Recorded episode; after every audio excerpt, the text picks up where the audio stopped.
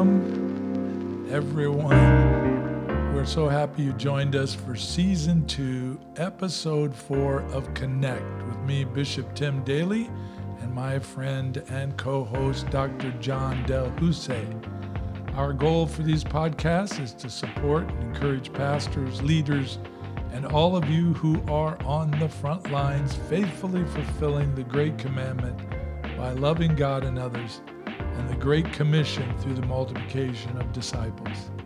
We want to honor all of you faithful leaders and bring some practical biblical insight to assist you with your personal walk in ministry. Dr. John will be sharing with us both biblical and historical teaching and show us how each topic relates to our everyday lives and ministries. We pray that you will be deeply challenged and richly blessed by the time that we share together on Connect. Again, you'll find Connect on YouTube, Spotify, Apple Podcast, and Google Play. I'd like to ask you to please subscribe to the program on one of the podcast platforms and turn on your notifications so that you will see when a new episode is released. I know that most of you like uh, listening on YouTube but there's no pictures. It's only a, a moving screen and our voices, and you're you're welcome to listen there. But if at all possible, try the podcast system of listening. Um, it works really well, and it is easy. It doesn't cost you any money, and when you uh, when you uh, subscribe and rate our program, it helps with our uh, outreach, getting out further. So we'd encourage you to do that. Even if you don't want to listen a lot on that platform, try at least uh, using uh, Spotify, Apple, or Google and see what you think of it. So please keep us in your prayers. Invite your friends and family to join us for Connect on whatever platform you want to use. Well, Dr. John, let's pray and jump right into our topic for today. Father, we thank you for this special time we have to be together. Thank you for our leaders and the, all of our pastors, ministers, those that are out there on the front lines serving Jesus faithfully. We pray that this will be a time of encouragement, a time of information and training, a time of just supporting them, letting them know that they are loved and they are special people to us, Lord. We thank you for uh, just the privilege of coming into their lives and in their homes and onto their uh, their phones or tablets, whatever, and being able to spend a little time with them like this, that they've dedicated time to do this. Thank you, Lord. And so bless this. Holy Spirit, guide our conversation. Use it for your glory. In Jesus' name, amen. Well, what a great topic today that we're about to talk about in this episode. We're going to be discussing the wealth of the believer. In other words, what are the blessings and the benefits of the gospel that we find in Ephesians 1 through 3 and really throughout God's word? And what is the abundant life mentioned in John's gospel? And really, Dr. John, I'm so concerned about this subject because over the years I've seen so many professing believers praying for and trying to gain what God's already given to them, what, what they already possess. And so many believe that the abundant life is something we're going to get when we die and go to heaven. And they miss out on what they already have right here. They're not living in the blessings and the benefits of the gospel and that new covenant that we talk about. So, what are these blessings and benefits that belong to us right now in Christ? I know you've written a commentary on Ephesians, and so you've spent a lot of time thinking about these things. So, I'm anxious to hear uh, what are these and uh, how do we embrace them so that we're not uh, missing out on this yeah. Well, it's an easy answer. The the treasure and the riches, it's Christ. Amen. That's a good answer. right? The immeasurable wealth of Christ, Paul says in Ephesians. Amen. And and yet he prays that the eyes of their hearts would be open, Open, to understand that. And I think maybe I would approach it with a story from Jesus Good. Uh, or in the Gospels where uh, a rich young man uh, came to Jesus and he said, uh, Good teacher, what must I do to inherit eternal life? And, and so this man comes and he's, he's sort of coming to Jesus on his own terms.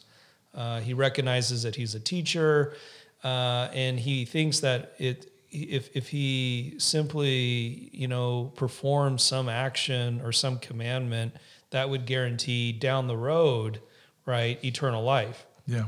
but jesus wants to save him now mm-hmm. today mm-hmm. you know at that moment. And he sort of shocks the young man because he says i, I need you to give everything away right? i need you to give it all to the poor.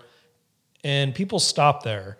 But then he says come follow me. And I, and I would add just one more thing. In mark's gospel it actually says that jesus loves the young man it's the only place in the gospel where he ever feels that explicitly. And so jesus loves this man. He invites him and says come follow me. And of course the, the man uh, is unable to because of his attachment to wealth and we're told that he walks away uh, despondently. Yeah. and I, I think people who may have material wealth, you know, they're terrified by that story because they think that Jesus's desire is just to strip us of everything, right? And and wants us to all, you know, be beggars on the street. Yeah. But that's not really the point of the story at all. No. Um, the, the the reality was was that this young man had this attachment that was idolatrous in his life that consumed his attention and and and so Jesus wants to free him of that idol uh, but also it's not that he's saying sell everything and become a beggar he's saying sell everything and come join God's family Mm. right when when we have friends in Christ Right. we take care of each other. You know, Jesus wasn't calling him into a diminished life. No. He, he was calling him into an abundant life, right? But uh, unfortunately, um, the attachments that that man had were so strong. And I think also some of his family obligations, Yeah. you know, kept him from recognizing that the greatest riches that he could ever have was staring him in the face Right. right. you know and and and and we're told that jesus himself you know departed and uh, we don't know the end of that man's life story No. but at least in that moment he didn't get to experience salvation Right. So, what are some of these? Uh, we don't have enough time to say to go think through all of these, but what are some of the riches we have in Christ? Yeah.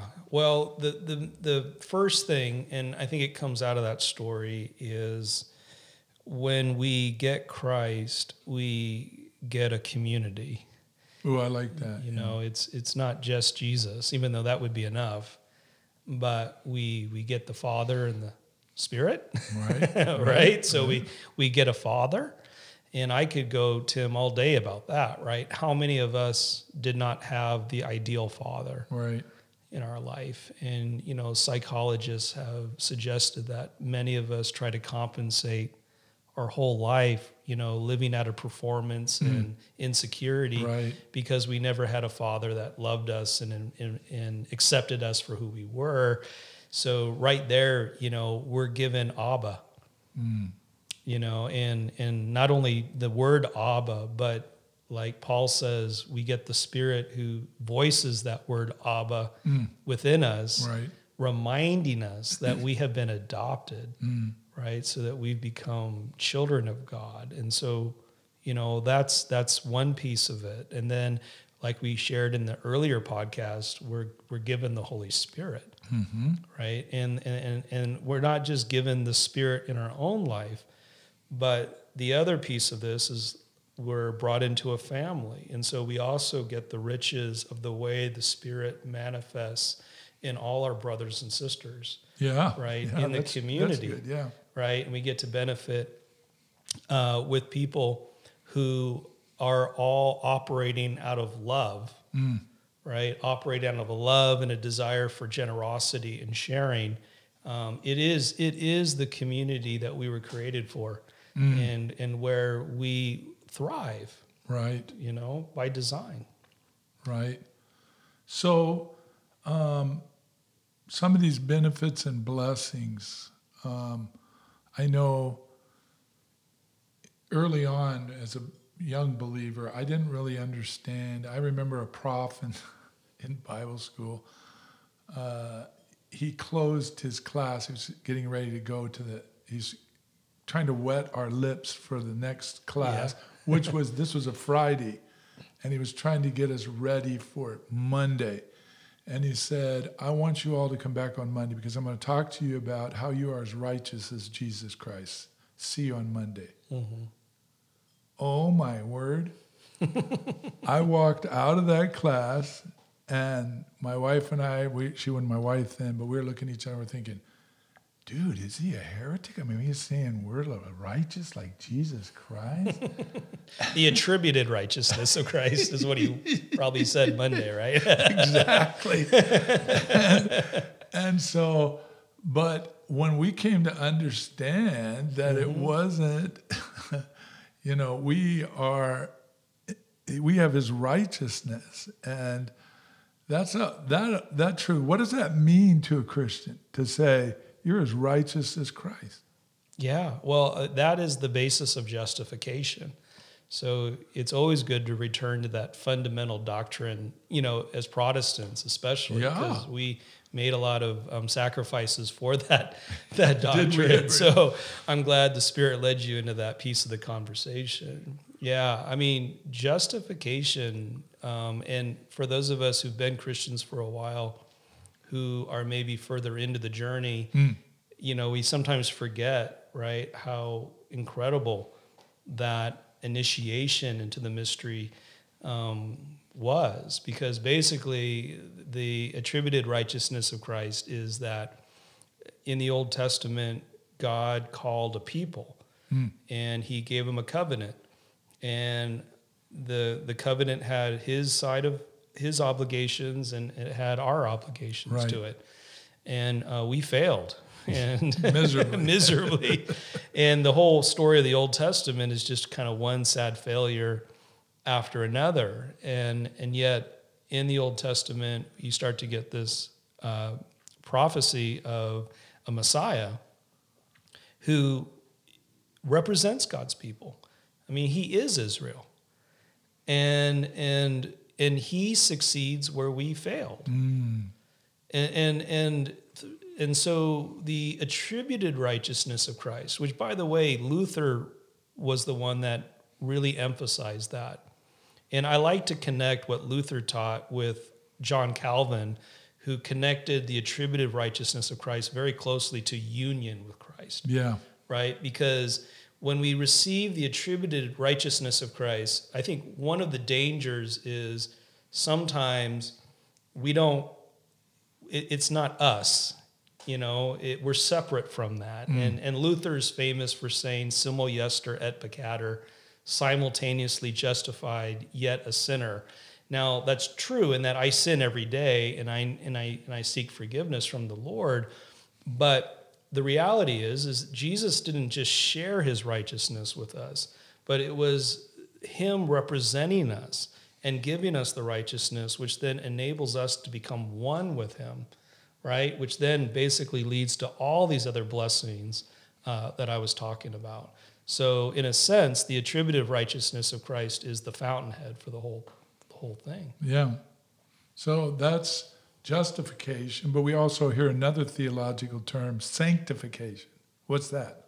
Yeah, sanctification is such a blessing because uh, even though we've been given the righteousness of Christ and the enslavement of sin, in a sense, has been broken, that still has to be worked out, right? Paul talks about working out our salvation with fear and trembling, which is a way of saying it's just now becoming aware of God's presence in our life Hmm. and and and and being transparent in God's presence and inviting the Spirit to do the work of the Spirit in our life. But sanctification is base. I mean, you know, when you when you think about all the human beings, right, and how much suffering they undergo because they have this vice, right, that probably started when they were a kid. You know, there's this this part of them that no matter how much money they have, no matter how many self-help books they read, right, no matter how many psychologists they visit, there's this piece in them that's broken. Yeah.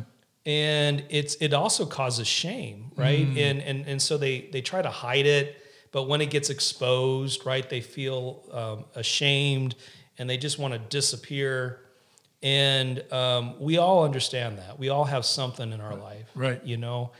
And and and and so sanctification is the promise that if we become aware of that and and if we utilize the body of Christ, the church, uh, by confessing our sin and living in an accountable life and receiving the word and um, holding that before the Lord, that over time, that does not have to have any power over us.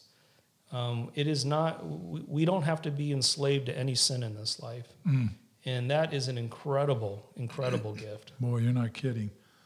You know, I, I was uh, impacted years ago with uh, one writer who took the I ams in the scripture, Neil Neil Anderson, Yeah. in the back of his book. Yeah. He talked. He makes a list of I ams, and uh, that has been a blessing as you you recall who you are in Christ. Those are all those benefits and blessings. I am this. I am that, and uh, so so many of these, uh, even in our encounters that we do. Uh, one of the first things we do is talk about the Father heart of God, and because so many of us, you're right, Right. ha- have been have our Father wounds. Mm-hmm. So understanding that blessing that is ours now, we have a Father that didn't depart, that Amen. won't depart, and then throughout the encounter, we're rehearsing and re uh, and and learning those blessings and benefits that are ours in Christ Jesus. Yeah, we confess our sins in the encounter and we do that with one another and and and the gift of just releasing, you know, and and letting go, Yep. you know, and then there's the gift of receiving, you know, the gift of the Holy Spirit. Yep. And and Yep. and at the end of the day, it's just a wonderful renewal. It is. Yeah. Powerful time. Well, I know for me, these coming into these and understanding these as a young believer, how how vital it was for my growth in the Lord, and that's what we desire for all of you. Um, I, I- we don't want to see you struggling and begging for things that you already have. And you don't you know we are we've spent most of our life identifying with this world and the things of this world and who others have said we are. And what our mind tells us we are and then we just uh, we suffer as believers. We just uh, we're suffering and we're trying to get things that god says wait a minute. I've already given you all this and this is who i say you are and this is this is what you have in me. And uh, so i challenge you today uh, as i did earlier read ephesians chapter uh, 1 through 3 i mean all of ephesians but the first three chapters are just loaded with the blessings and, and paul's prayer and uh, as he prays for them that you may know that you may know you know he wants you to know. And, if, and then in philippians where he talks about the fact of this is who i used to be. And then he says but that's all past. That's garbage now. Yeah. uh, to be found in him he says to be found in him and that's what our desire is that you'll be found in him and uh, what he has uh, truly blessed you with Well, Dr. John, what would you wrap us up with on this? Uh, how would you conclude this as we think about the blessings and benefits of the new covenant? and Yeah. That, that grace we have.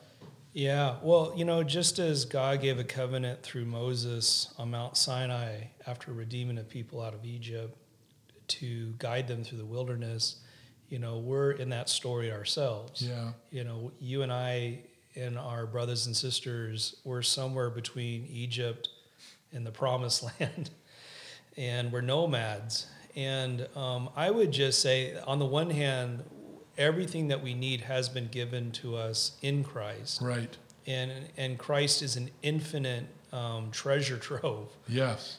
Um, and out of that also comes the triune God's ministry in Yeah. our life. But I think I would want to also just encourage our brothers and sisters that we there's also a manna like quality to grace, right? Where you know God is also teaching us other things um, of, of of faithfulness and dependence Yes. Yes. and humility. And so there's there's also something about a kind of measured grace in our life. And and all I'm saying is is when we talk about sanctification, you know, and the gift of sanctification as a pastor and even just in my own life, Right. sometimes I get discouraged about how slow Oh, yeah. Yeah. yeah. that process is. Right, right. You know, and it, it- sometimes it's so slow, you almost feel like God isn't keeping his promise, or we don't want to admit it, but, you know, sometimes we're wondering, wow, is there power in my life? Am I changing? And, and the reality is, is we are changing. Amen. You know, we are always changing, but but you know, like the Israelites, God is calling us just to be faithful each day. Mm. And like God like like Jesus said to Paul with his thorn in the flesh, my grace is sufficient for you. Right? This this sort of measured grace that acknowledges your pain and is bringing humility out of that pain, but I'm not going to let you fall Yeah. Yeah. right? And, yeah. and and I and I found that to be just really encouraging in my own life. Yeah. The the blessings and benefits of salvation doesn't mean that we're never going to go through difficult challenges. Right. I, I agree. I don't want anybody to get that idea that, uh, hey, we face those. Just be a pastor, be a leader. Uh, you will face challenges. That's part of this life. But um, like you said, it's part of our process too.